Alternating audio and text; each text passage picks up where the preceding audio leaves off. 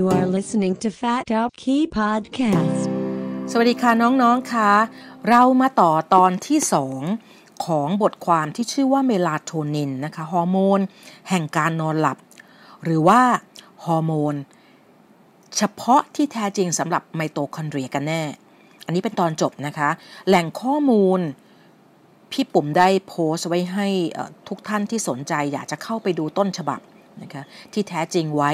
ในโพสต์นี้นะคะ ซึ่งโพสต์ไว้ในเว็บไซต์ชื่อ fatoutKey.com ค่ะ หรือว่าใน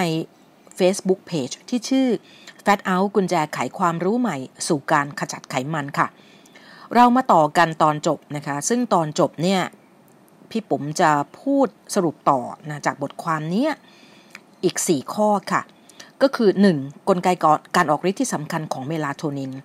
มันทำยังไงนะที่ทำให้มันกลายเป็นสารต้านอนุมูลอิสระที่ทรงพลังที่สุดทีเดียวค่ะสำหรับไมโตคอนเดรีย อันที่2ก็คือ เพราะอะไรมันถึงมีปัญหาการระบาดของระดับเมลาโทนินที่ต่ำลงเรื่อยๆ ในมนุษย์ยุคปัจจุบันนะคะแล้วก็เลยทำเป็นต้นเหตุที่ทำให้เกิดโรคเรื้อรังที่ในอดีตนั้นมันไม่ได้มีการระบาดของโรคเรื้อรังประเภทนี้มากเท่าตอนนี้นะฮะอันที่ 3 ก็คือมันมีการรบกวนระบบ นาฬิกาชีวภาพ ซึ่งส่งผลต่อระดับเมลาโทนินได้ยังไง อันที่ 4 ค่ะววิธีการที่จะส่งเสริมการสร้างเมลาโทนินตามธรรมชาติในร่างกายเนี้ยมันมีวิธีอะไรบ้างค่ะเอาละค่ะเรามาเริ่มกันเลยค่ะ เมื่อตอนที่แล้วพี่ผมบอกแล้วว่าเมลาโทนินนั้นมีความสำคัญสำหรับคุณภาพการนอน แล้วนอกเหนือจากนั้นเนี่ยนะคะสิ่งสิ่งความสำคัญของเมลาโทนินอีกอย่างหนึ่งที่สำคัญอย่างมหาศาลทีเดียวค่ะ ก็คือมันเป็นฮอร์โมนที่มี หน้าที่ในการปกป้องไมโตคอนเดรีย แล้วถ้ามันสามารถที่จะปกป้องไมโตคอนเดรียเนี่ยนะคะ มันก็จึงมีผลต่อการระดับการพูดง่ายๆว่ามีผลต่อการสร้างพลังงานของไมโตคอนเดรีย ซึ่งจะส่งผลให้เซลล์แต่ละเซลล์นั้นมีระดับพลังงานที่ดีหรือไม่ ก็ขึ้นอยู่กับฮอร์โมนตัวนี้แหละค่ะ ก็คือเมลาโทนิน เพราะมันเป็นสารต้านอนุมูลอิสระที่ทรงพลังมากนะคะ เอาละค่ะ ทีนี้ ทีนี้เรามาดูกันว่ากลไกการออกฤทธิ์ของเมลาโทนินเนี่ยมันทำได้ยังไงบ้างนะคะจริงๆเนี่ยอยากจะให้เข้าไปดูในโพสต์เรื่องนี้ประกอบด้วยนะคะเพราะมันจะมีรูปนะเมลาโทนินมันจะมีอนุพันธ์ของมันด้วยนะคะมันจะมีทั้งหมด 4 ตัวก็คือตัวเมลาโทนิน แล้วก็อนุมัติอนุพันธ์ของมันอีก 3 ตัวนะคะก็คือตัวเขาเรียกว่ามันเป็นชื่อย่อนะคะ 3 OHM แล้วก็ AFMK แล้วก็ตัวสุดท้ายคือ AMK ค่ะ อันนี้ก็ไม่ไม่ต้องไม่ต้องไปจำรายละเอียดของมันเราเราเราทราบแต่เพียงว่ามันมีตัวมันเองแล้วก็อนุพันธ์อีก 3 ตัวค่ะ ทั้ง 4 ตัวนี้ก็คือตัวมันเองและอนุพันธ์อีก 3 ตัวนั้น มันมีกลไกในการเป็นสารต้านอนุมูลอิสระได้หลายวิธีมาก ๆ ทีเดียวค่ะ วิธีที่ 1 ก็คือมันสะเทินอนุมูลอิสระโดยตรงเลยนะคะวิธีที่ 2 ก็คือมันกระตุ้นการทำงานของเอนไซม์ ที่มีส่วนในการสร้างสารต้านอนุมูลอิสระภายในร่างกายเองนะก็คือออกฤทธิ์ทางอ้อมไปกระตุ้นการสร้างสารต้านอนุมูลอิสระให้ให้ให้สร้างได้ดีขึ้น ก็จึงทำหน้าที่มาสะเทินอนุมูลอิสระได้ดีขึ้น กลไกที่ 3 ก็คือนอกจากมันกระตุ้นการทำงานของเอนไซม์ที่มีส่วนในการสร้างสารต้านอนุมูลอิสระในร่างกายแล้ว มันยังยับยั้งการทำงานของเอนไซม์ที่ต้านการสร้างการสร้างสารอนุมูลอิสระอีกด้วย สรุปก็ก็คือมันก็ส่งเสริมให้ระบบสร้างอนุมูลอิสระภายในร่างกายดีขึ้นนะคะกลไกทั้ง 3 กลไกเนี้ยนะคะในบทความนี้กล่าวว่า กลไกการออกฤทธิ์ของเมลาโทนิน วิธีที่ 1 ก็คือการสะเทินอนุมูลอิสระโดยตรง เป็นความสามารถที่พิเศษสุดของเมลาโทนินค่ะ เพราะอะไรเพราะว่าเมลาโทนินมันเป็นสารต้านอนุมูลอิสระที่แทรกซึมผ่านเข้าไป ในผนังเซลล์แล้วก็ผนังไมโตคอนเดรียได้ เมื่อเทียบกับวิตามิน A วิตามิน E วิตามิน C ทั้ง 3 ตัวนั้นน่ะไม่สามารถจะแทรกซึมผ่านไมโตคอนเดรีย ผิวผนังผนังไมโตคอนเดรียได้นะฮะมันก็เลยทำให้เมลาโทนินเนี่ยมันสามารถจะเข้าถึงไมโตคอนเดรียได้ทุกทุกคนทุกแห่งในร่างกายทีเดียวค่ะ มันจึงทำให้มันเนี่ยเป็นสารต้านอนุมูลอิสระที่ทรงพลังกว่าวิตามินวิตามิน E 2เท่า ทรงพลังกว่ากลูตาไทโอนนะคะแล้วก็วิตามินซีสี่เท่า ทั้งหมดนี้พี่ปุ๋มจะมีงานวิจัยอ้างอิงไว้ให้สำหรับผู้ที่สนใจเข้าไปอ่านเพิ่มเติมได้ค่ะ นอกจากกลไกอันนี้แล้วเนี่ยนะคะเมลาโทนินมันยังกระตุ้นให้เกิดการสร้างสารต้านอนุมูลอิสระตัวอื่น ๆ ในร่างกายได้อีก เช่น กระตุ้นให้มีการสร้าง glutathione peroxidase superoxide dismutase แล้วก็ catalase ค่ะ ดังนั้นบทบาท ของเมลาโทนินในการเป็นสารต้านอนุมูลอิสระ จึงเป็นสิ่งที่สำคัญมาก เพราะว่ามันปกป้องไมโตคอนเดรียจากอนุมูลอิสระได้สองทางทั้งโดยตรงและก็โดยอ้อมนะฮะอันนี้มันจึงเรียกว่าสำคัญมากทีเดียวค่ะ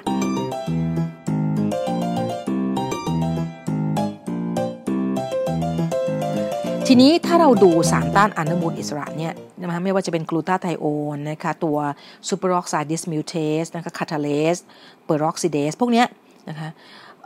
มันมันต้านอนุมูลอิสระที่ทรงพลังอยู่แล้วนะคะแต่ว่ามาพอเทียบกับเมลาโทนินแล้วเนี่ย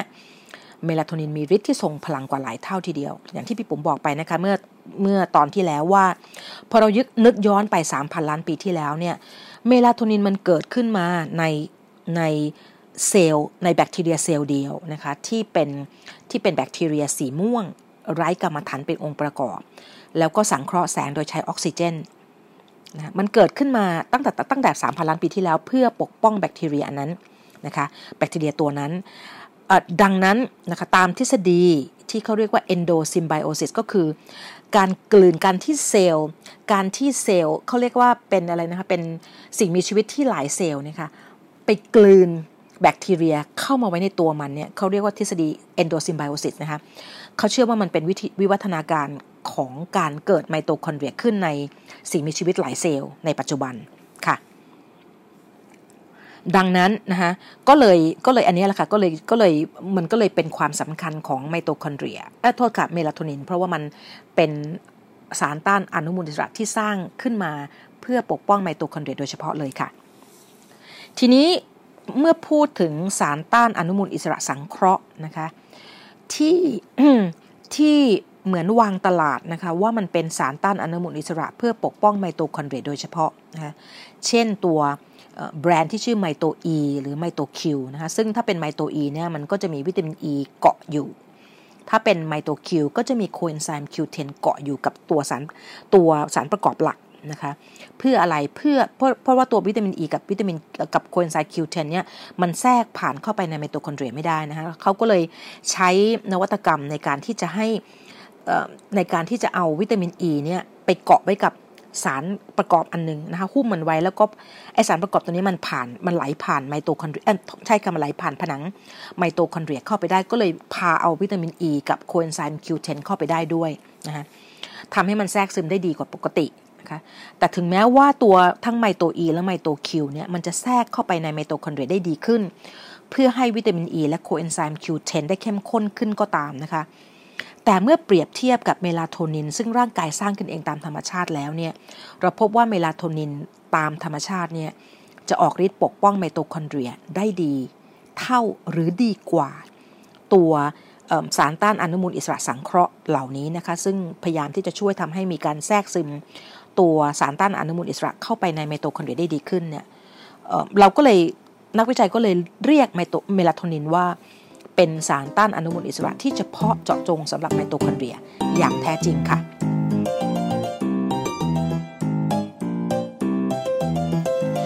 ทีนี้มาถึงลำดับถัดไปก็คือปัญหาการระบาดของภาวะ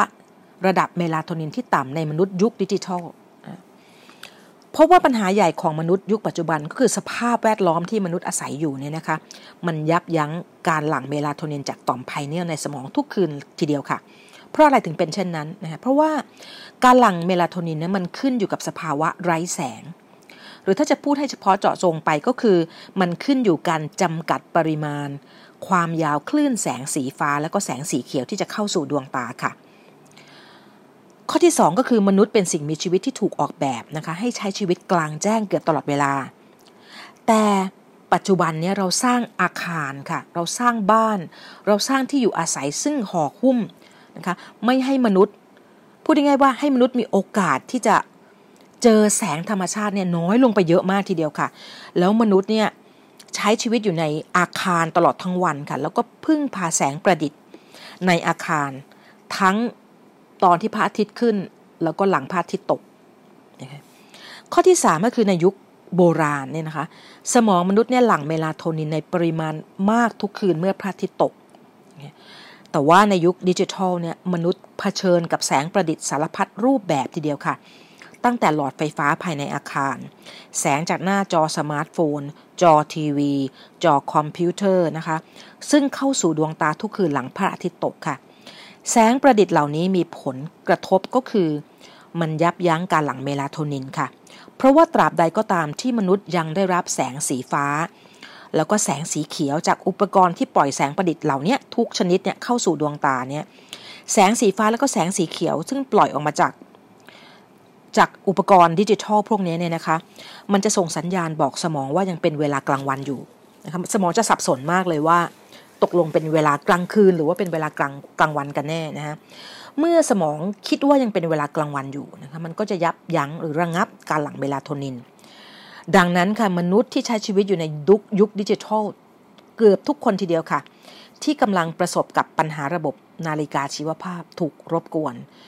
หรือเรียกกันว่า circadian disruption นะฮะ ทีนี้เรามาดูกันว่าย่านความยาวคลื่นแสงที่ทำให้เรามองเห็นสิ่งต่างๆ ได้เนี่ยนะคะ ก็คือแสงอาทิตย์ที่ลงมาเนี่ยมันจะมีความยาวคลื่นแสงอยู่ระหว่าง 380 ถึงประมาณ 800 นาโนเมตรค่ะ โดยมีแสงสีม่วงและแสงสีฟ้าอยู่ที่ปลายสุดของคลื่นความยาวแสงต่ำแล้วก็แสงสีส้มสีแดงเนี่ยจะอยู่ปลายสุดของอีกด้านหนึ่งของคลื่นความยาวแสงที่สูงนะคะ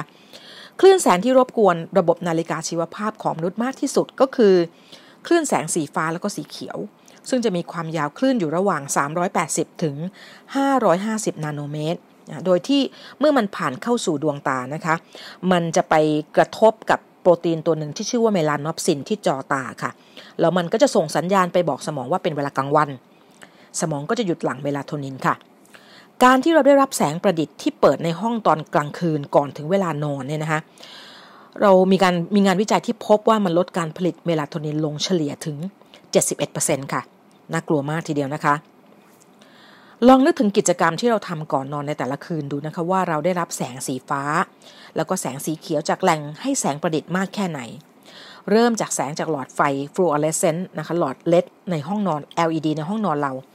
แล้วก็เราไม่ใช้เราไม่ใช้หลอดที่เขาเรียกว่าเป็นหลอดที่เป็นไส้อะค่ะเราไม่ใช้ที่มันปล่อยแสงสีส้มๆอะเราเราไม่ใช้เราเปลี่ยนเป็นแสงสีขาวนวลๆนะคะ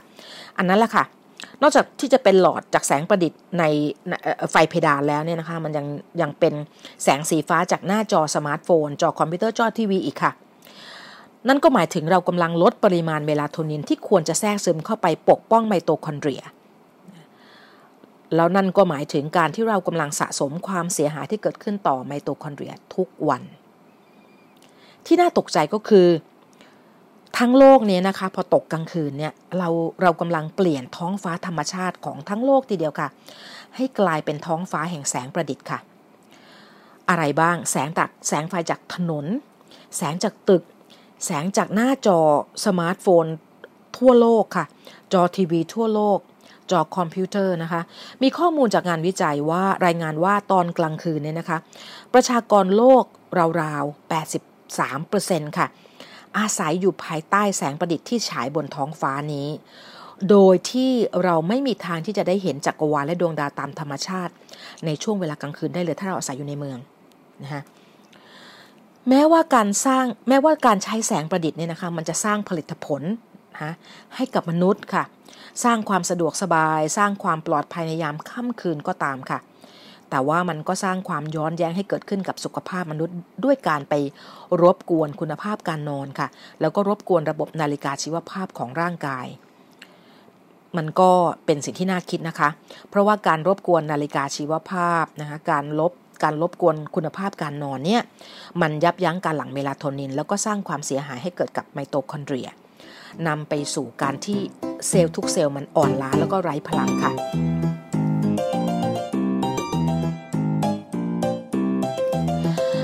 ดังนั้นเนี่ยนะคะไมโตคอนเดรียที่ได้รับนะคะได้รับเมลาโทนินน้อยลงมาก ๆ เลยเนี่ยมันจึงนำไปสู่การที่ไมโตคอนเดรียมันจะเริ่มปิดโหมดโรงงานผลิตพลังงานค่ะ หันไปเปิดโรงงานปกป้องตัวเอง จากอนุมูลอิสระที่ท่วมท้น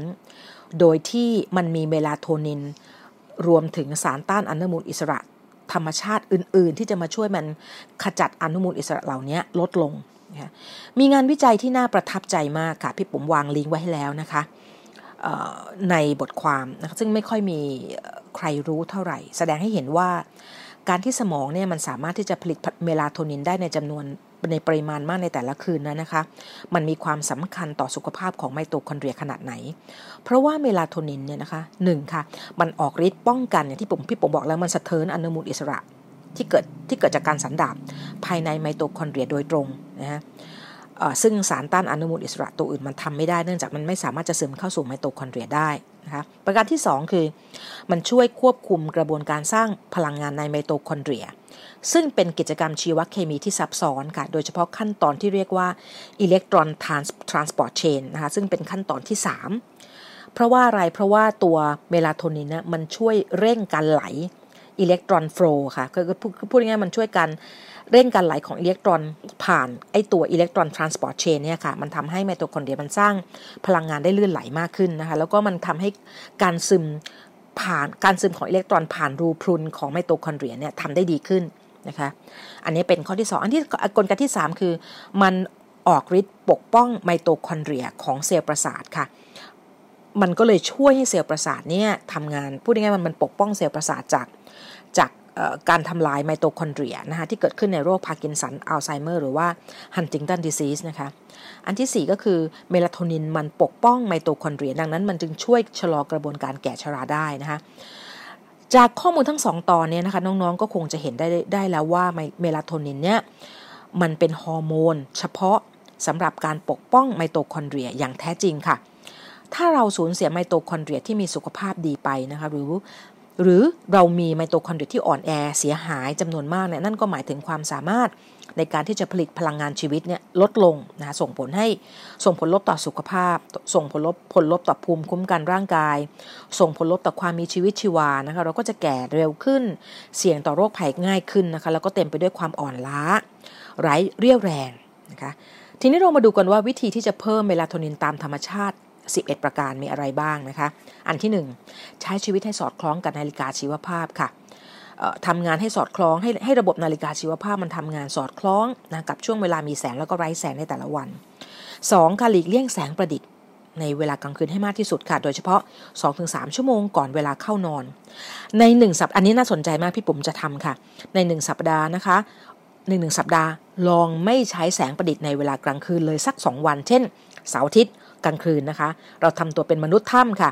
ใช้แสงไฟจากเทียนไขเท่านั้น อันนี้เก๋มากๆค่ะทำถ้าพวกเราทำกันแล้วสนุกยังไงเรา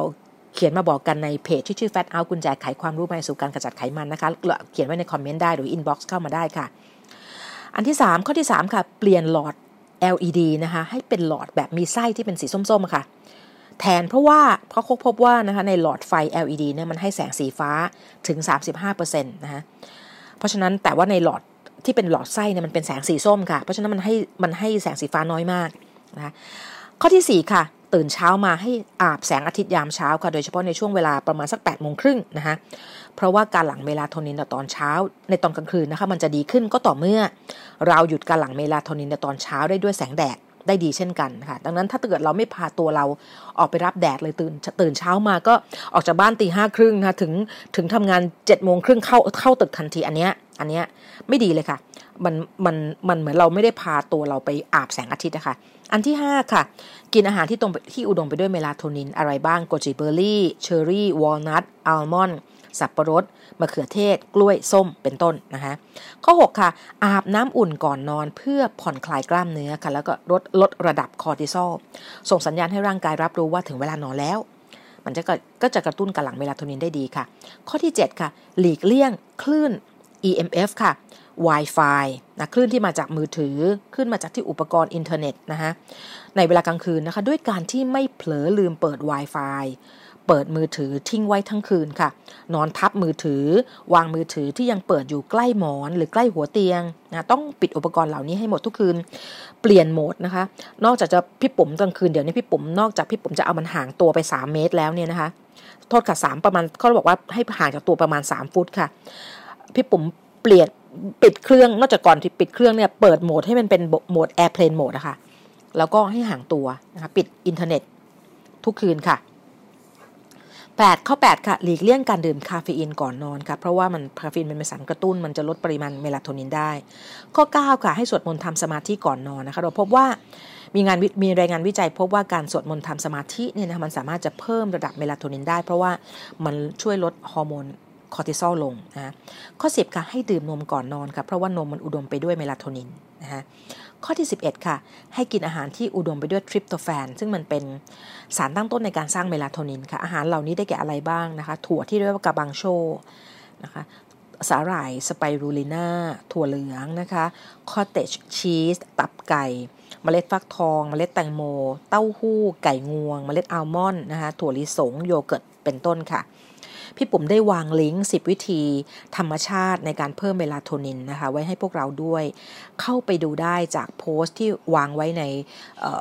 เว็บไซต์ชื่อ fatoutKey.com นะคะ แล้วก็ f a t o u t แล้วก็ k e y ค่ะ แล้วก็ในเพจใน Facebook ชื่อ Fat Out กุญแจไขความรู้ใหม่สู่การขจัดไขมันนะคะ ก็เป็นนั้นว่าพี่ปุ๋มได้สรุปบทความเรื่อง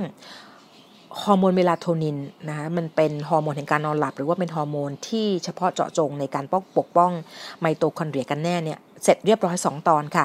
ก็ขอให้พวกเราทุกท่านนะคะรักษาสุขภาพของไมโตคอนเดรียกันไว้ ด้วยการรักษาการหลั่งเมลาโทนินตามธรรมชาติไว้ให้ดีที่สุดค่ะ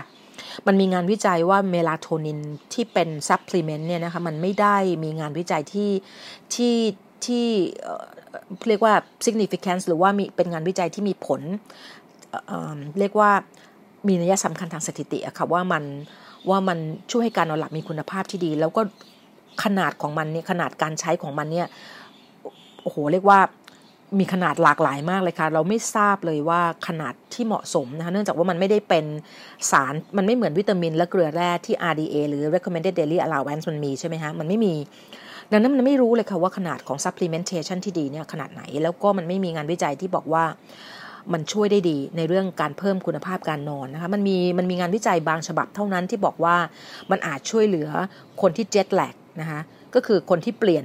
ภูมิประเทศ อย่างเช่นบินข้ามโซนอย่างเงี้ยหรือว่าคนที่คนที่เป็นทำงานเป็นกะนะคะแล้วก็มันช่วย induce หรือกระตุ้นเขาเรียกว่าช่วยทำให้ คนเป็น inducer อะคือเหนี่ยวนำให้เกิดการง่วง แล้วก็เข้าสู่การนอนหลับ แต่ว่ามันไม่ได้เป็นตัวทำให้คุณภาพนอนหลับดีนะแล้วก็งานวิจัยมันก็ไม่ได้ชัดเจนนะคะ พี่สนับสนุนนะคะแล้วพี่อ่านงานวิจัยเยอะเนี่ยเขาสนับสนุนให้เราส่งเสริมเมลาโทนินที่สร้างขึ้นเองตามธรรมชาติดีกว่าค่ะ เพราะฉะนั้นทั้ง 11 วิธีที่พี่ปุ๋มได้กล่าวมาแล้วเนี่ยเป็น 11 วิธีที่เราทำได้ค่ะ เราทำอย่างนั้นดีกว่านะก็ ถ้าเรารักษาการหลั่งเมลาโทนินตามธรรมชาติไว้ให้ได้ดีที่สุดเท่าใดเนี่ยนะคะ มันก็จะช่วยทำให้เราปกป้องรักษาไมโตคอนเดรียไว้ได้ดีเท่านั้น ไมโตคอนเดรียมีความสำคัญมาก ๆ เพราะมันคือมันคือมันคือแสงไฟของชีวิตอะ